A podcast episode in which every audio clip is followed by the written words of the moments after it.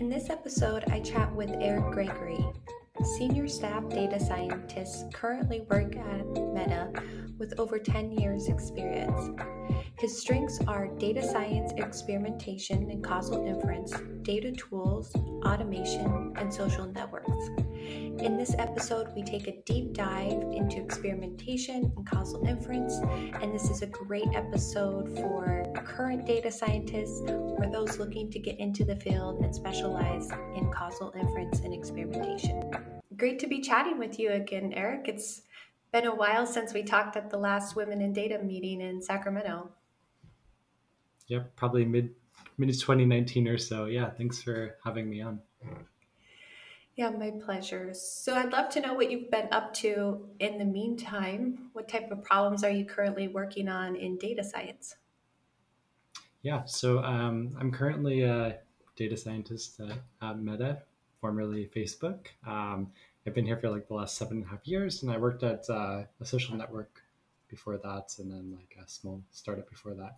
Um, my recent focuses um, in kind of over my whole career have been around like data tooling and, and automation of like data science tasks and then also um, experimentation and causal inference getting more into like um, observational type causal inference questions that don't necessarily involve experiments.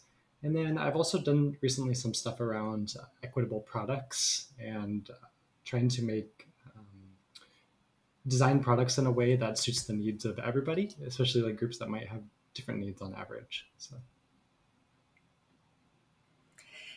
So I'm really excited to chat with you a little bit more about your work in causal inference because I haven't had a guest on the show to chat about this, and I think it's such an important but interesting type of analysis. So I'd love to level set and just have you define what causal inference is and how you use this.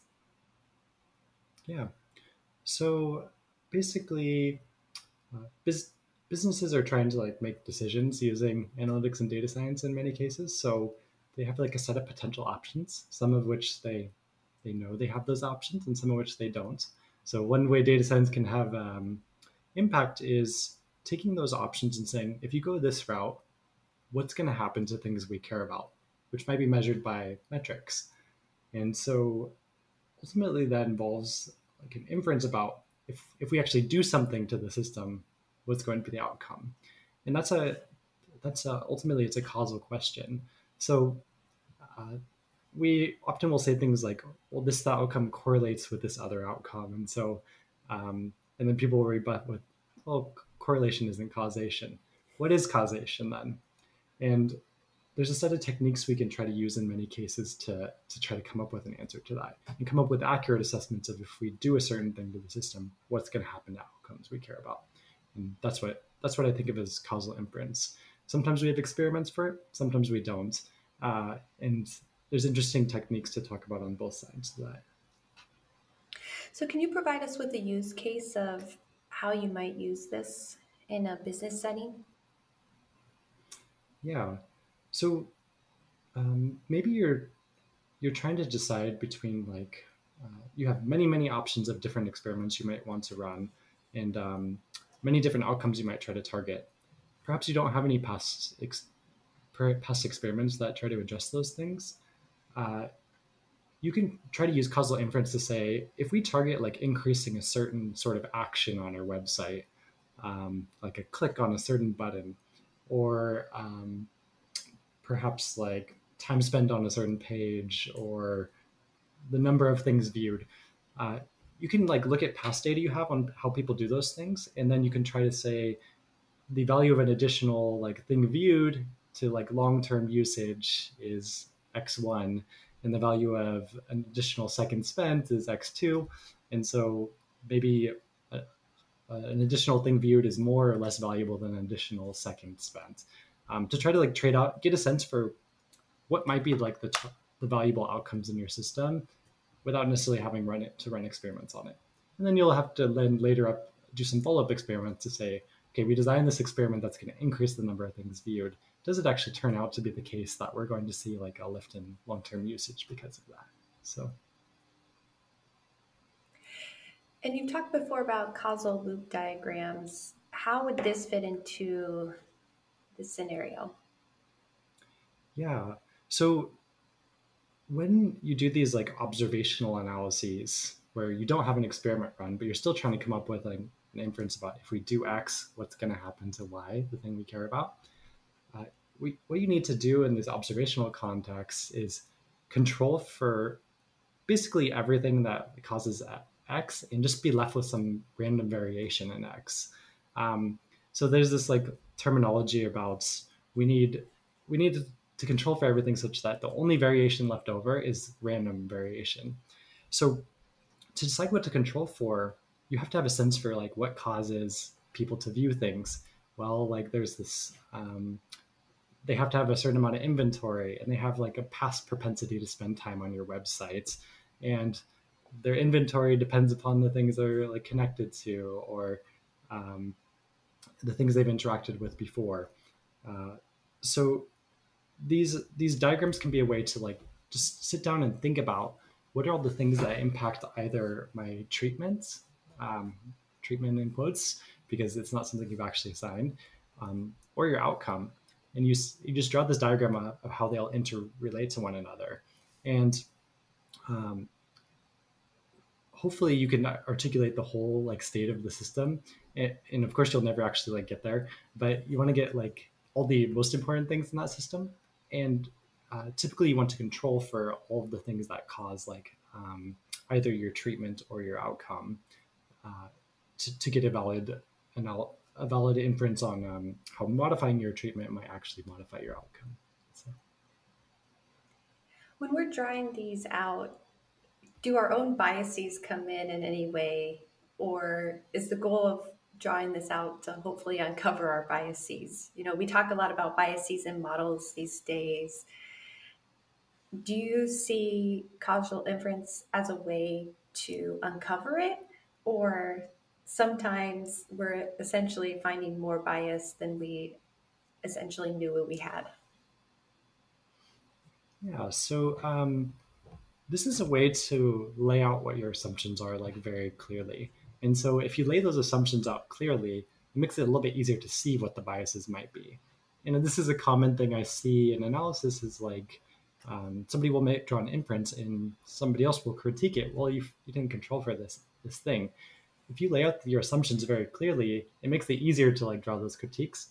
So there's this like um, article on the World Health Organization about or by the put out by the World Health Organization about causal loop diagrams, and their suggestion is that you get all the experts related to the system in the room. So anybody who has like some deep knowledge of the system, researchers, users, data scientists, uh, engineers, product managers, etc., uh, external researchers, and then you you all you all work together to draw what this like system might look like. And so this is like a good way to fight the biases by like drawing a bu- in a bunch of diverse perspectives, draw out the diagram, and then you can like try to come up with measurements that um, represents the components of the diagram, and then use those measurements in your analysis. Great suggestion because we talk a lot how having diverse teams help to uncover biases, right? So, not even just diversity from a gender and ethnicity, but from a practice standpoint, as you mentioned, you know, bringing in people who, if you're studying health, right, who are health experts, bringing in the engineers, other data scientists. Uh, do you have a trusted source of people when you're creating your causal loop diagrams that you go to and have a review and find where your biases may be? Yeah. Um, usually I seek out people who have been thinking about whatever system I'm studying um, for a long time or in some depth. Um, so, yeah, that can be like people who have worked on teams adjacent to the question we're, we're asking.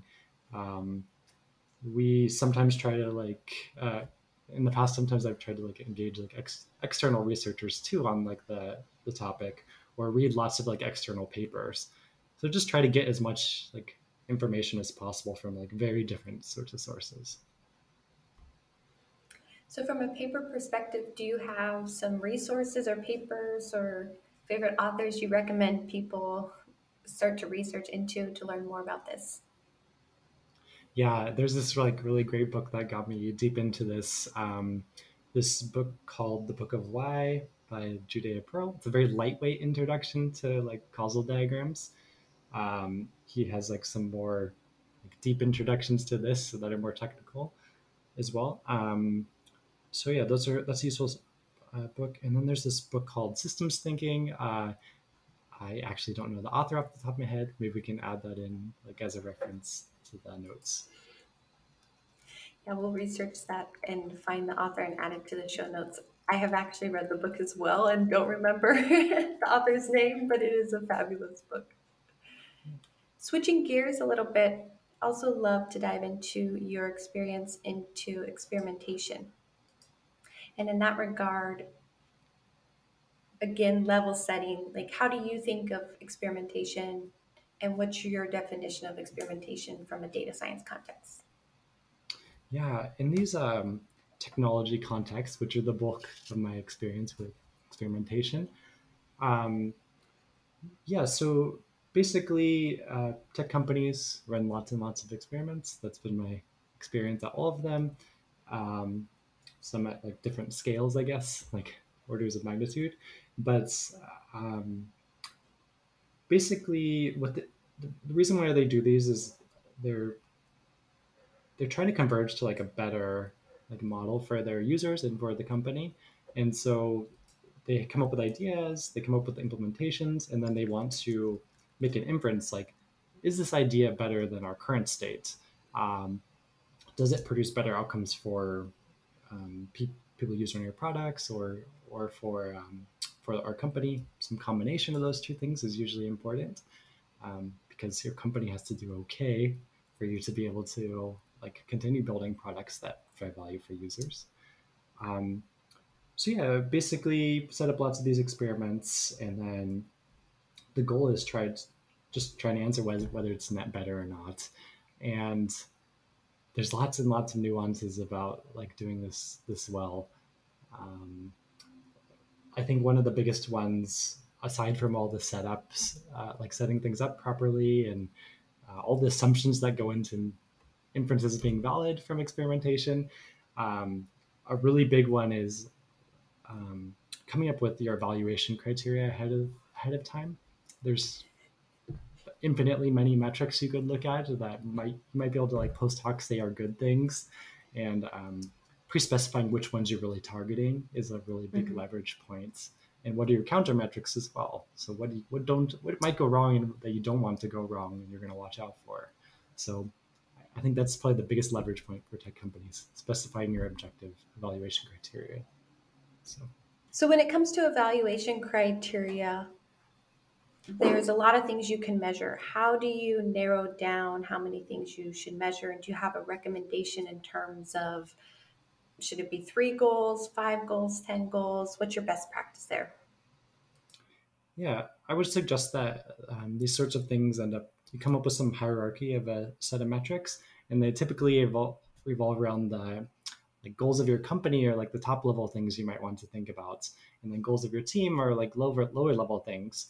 Um, but you should also keep it uh, an eye on like the the mechanism by which you're th- you're going to impact those things. So, um, for example, like if you're um, going to like show a different type of content, uh, you should you should be looking at uh, you should have some criteria around evaluating how people are interacting with those types of content and then maybe you have some like team level goal you want to think about um, and you might want to target and then you've got some company level goal like long-term usage sort of thing. So usually you could probably narrow down to like three or four things on the positive side. Um, and then you always want to keep keep uh, an eye on things that could go wrong like um, you break some other sort of like some other part of your websites and so um, you know or like your new feature is known to uh, take away market share from some other feature in your site. So um, you should you should uh, add in some counter metrics for those sorts of things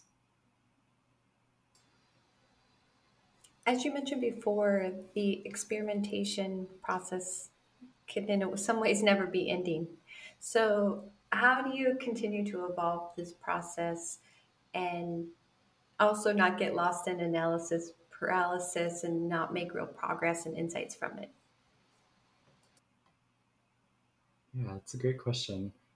Um, so yeah, like at some point the returns begin to to diminish on this, um, but I think um, we're not quite there yet. There's like there's a couple like directions I think that's that I think are still like big leverage points for experimentation in technology companies right now. Um, and one of them is like more granular causal inference techniques. So there's these uh, this sort of model around potential outcomes where you actually move from looking at average like treatment effects, like you know how um, the number of active users moved in your experiment, to moving to uh, like individual level treatment effects. And so that involves like you know taking your test group and your control group and trying to predict for each user what would be their outcome in test and control. And then you instead of having this rolled up treatment effect, you know like this individual user, our best estimate of the effect of treatment on them is a certain thing. And this is cool because it can um, uh, from there you can start seeing you can start doing things like identifying demographics of like users or like past usage behaviors of users that predict them responding well or badly to your your like experiments. Um, so I think that's one leverage point that still needs to like be productionized in like A/B testing in tech companies. Lots of companies are doing this stuff already, but um, like the systems just aren't perfectly stable yet, and they're not like well developed yet. And then the other one is uh, combining the results from all your past experiments to try to to try to um, power up the results of your individual experiment you're looking at right now. So, you know, as as I mentioned, you know, tech companies tend to run lots of experiments, and you can actually use that to learn something about um, metric relationships or, or the causal structure of a system. That's really that can be really hard to learn from like single individual ones experiments. Yeah, this is really exciting. I really love the personalization aspect of it and happy that you mentioned the production because I think that's always where we struggle is things come into testing and we are able to come up with some great ideas, but then how do we really productionalize um, that new innovation? But I'd love to shift gears and learn a little bit about how you got to where you are today I'm guessing you didn't wake up one day and just know everything about causal inference and experimentation. Like, what were some key points along your journey that helped you develop these skills and also get into this field? Yeah. So, um, funny story. I wanted to be a math PhD, and my aspiration was to publish some theorem that nobody realized was useful until you know 100 years after I was dead or something. Um, you know, like there's there's been a few math theorems that are famous that had this property. Um, so I didn't get into any PhD programs, and I did lots during that time. I took um, was basically unemployed and was taking the time to you know learn skills that might be marketable. So I did lots of online learning on sites like Coursera and Udacity. Um, and took lots of like data science related classes learned programming from scratch like essentially in this process and um, i think that was one key thing is like really immersing myself in like education um, even though it was all online that was, i learned like a lot of really useful skills there and then um, just applying to jobs and then i found out these data science jobs were looking for those types of programming skills um, and got into like a small silicon valley startup I think that can be a really good entry point for anybody trying to get into data science. Uh, you might work very long hours for relatively like low wages, but um, it can be a really good way to get started in the field. So that was really big for me. And then, um, yeah, just trying to like build like a, a network of um, collaborators at like the smaller companies worked at over time um, by doing really good work with them and like learning from them and contributing what I could back to them. And from that network, it, you know, can drive you to like more opportunities that you might not have had access to before. Um, and then, yeah, I think I think networking networking within and outside of my company has been like a really positive for my career over time. When you started doing your own kind of learning journey through MOOCs, how did you know where you needed to focus your skills? So a lot of people I see, you know, see that there are a lot of great classes out there and a lot of skills you can learn. How did you narrow it down in a way to make sure you stayed motivated but focused? And do you have any secrets you could share with people on that? Yeah, it was a little bit easier when I got started back in like roughly 2011 because there wasn't a lot out there. Like Coursera was starting to really gain some foothold, and um, there was a lot of excitement about the Andrew Ng uh, machine learning course at that time, along my all around my Facebook network. So like that's the one I'm gonna do, and um, then I just like oh text processing that sounds interesting, image processing that sounds interesting, and then um, building a self-driving car was like the Udacity one I took. That was like mm-hmm. really fascinating too. Um, I at that time I was spending like eight hours a day self studying for like I don't know a year or two. So um, and it was just the things that I was so passionate about, like you know, and enjoying the course so much that it was easy to do that. And so I think um, trying to find those things is like really useful. And then like there's a lot of perseverance that goes into it too. Uh, like stuff you're just like writing some code base that just doesn't make any sense and it's not working. And like you just really have to like boil down the components and say like okay can i build like something that does like one really small thing of what i need to do well? And then just start building on that. So um, yeah some level of persistence it'll should pay off in a year or two probably if you have that amount of time so. Persistence is such a great recommendation because you're doing this work on your own and yet there's like no guarantee right? You finish it and you're going to get the job of your dreams or learn all the skills that you want. But your story really is proof that like if you stick to it a little bit every day over time you really will see the results. How long whether it's one year two years three years you know that's up to the individual. So you provided some advice for people to get their footing in a data science position by working for a tech startup as a great way to put in some long hours, maybe some low pay, really provide that grunt work and pay it forward. But for those who are interested with a long term goal of moving into like a FANG company, or I don't know if they call it Mang now, um, but essentially a high tech company, what advice do you have people to get into that field?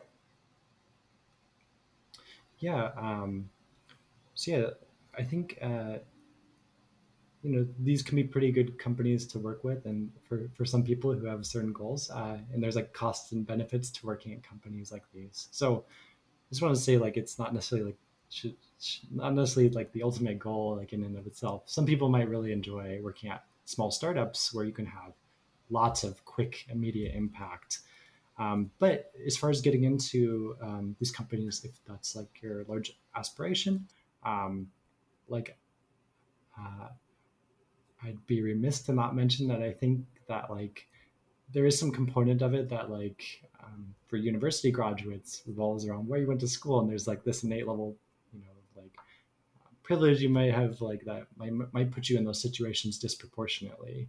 Um, like your past economic background and stuff might influence the schools you go to, and then those schools like influence your connections, and then you have connections to the tech companies already. If you don't have those connections necessarily, um, yeah, I think I think it's all about trying to build those connections. And at these like smaller companies, for example, these startups or like your school network, um, you might you might know lots of people, so you want to stay in contact with them, and you want to like um, you want to give a good good impression by like doing good work. So I, I think that's that's really important. Make lots of connections, do good work, help people with their projects, and um, build on their projects. Um, is like a really good way to to build those connections, and then all of those people will move into other companies. Some of them will move into big tech, and then you'll have that reputation built out. So. Great advice. Everyone talks a lot about networking and how that's important, but I love that you took it a layer deeper by, yes, form the connection, but then do good work to help them because that's really where you're going to build that bond and relationship reputation that when they move to a new company they'll remember you and either give you a call and say hey i'm over here you want to come over here or I'm happy to provide you a reference. So, as we wrap up today, I have a couple of rapid fire questions for you. So, they're either a quick question or fill in the blank. Um, but if you're ready, we can start. Sounds great. All right. So, song you currently have on repeat? Uh, the wheels on the bus. Because uh, we have guess, a toddler. Yep, I was gonna say you must have a young one in your house. I just read yeah. today that Baby Shark became the most listened to um, song on YouTube at like 10 billion, and the comment below it was like parents see they think that's low, right? so. Yeah, so there's this Discover Weekly feature on Spotify, and all the kid songs kind of destroyed all my recommendations personally. um, but I used to listen to that a lot. So usually, right now, if I want to listen to something, I'll like search the artist name on Spotify and then listen to the "This Is Artist" kind of playlist. So that's that's what I tend to listen to a lot. Nice. So back to the questions. Favorite place you've traveled? um, probably like uh, Japan for my honeymoon with my wife. So that was really it was really different. I, had been to Europe before. It was more different from here than Europe was, and um, I I really enjoyed um, a lot of the cultural, especially and also the food in Japan. So. Okay, this is a fill in the blank. Happiness is. For me, it's running. I love that. Um, yeah. I love just going on runs and just spacing out and getting some good exercise in. Yes, nothing better to clear the mind. Okay, in the next five years, I hope to have some positive impact on the, the world. So uh, that's like my theme of my growth right now is like trying to find ways to like have direct positive impact on on uh, you know my look my home for example like how do I help my community? So I love it. And I'm sure you'll find some ways to measure it and make sure you have evaluation criteria. So I'm excited to see what you do. Exactly. Last question. To me, curiosity is asking too many questions. So I think that's like, perfect. yeah. I love it. Well, thanks, Erik, so much for coming on the show today. Um, if people want to stay connected with you and learn more about your work, what's the best way for them to connect with you? Yeah, please reach out to me on LinkedIn and will do. Well, thanks again for coming on the show. Thank you, everyone, for tuning in and listening in. I hope you all stay curious and creative, and we will chat again soon, my friends. If you're looking for more resources to further your data career or find your tribe, we encourage you to become a member at womenindata.org. See you on the other side.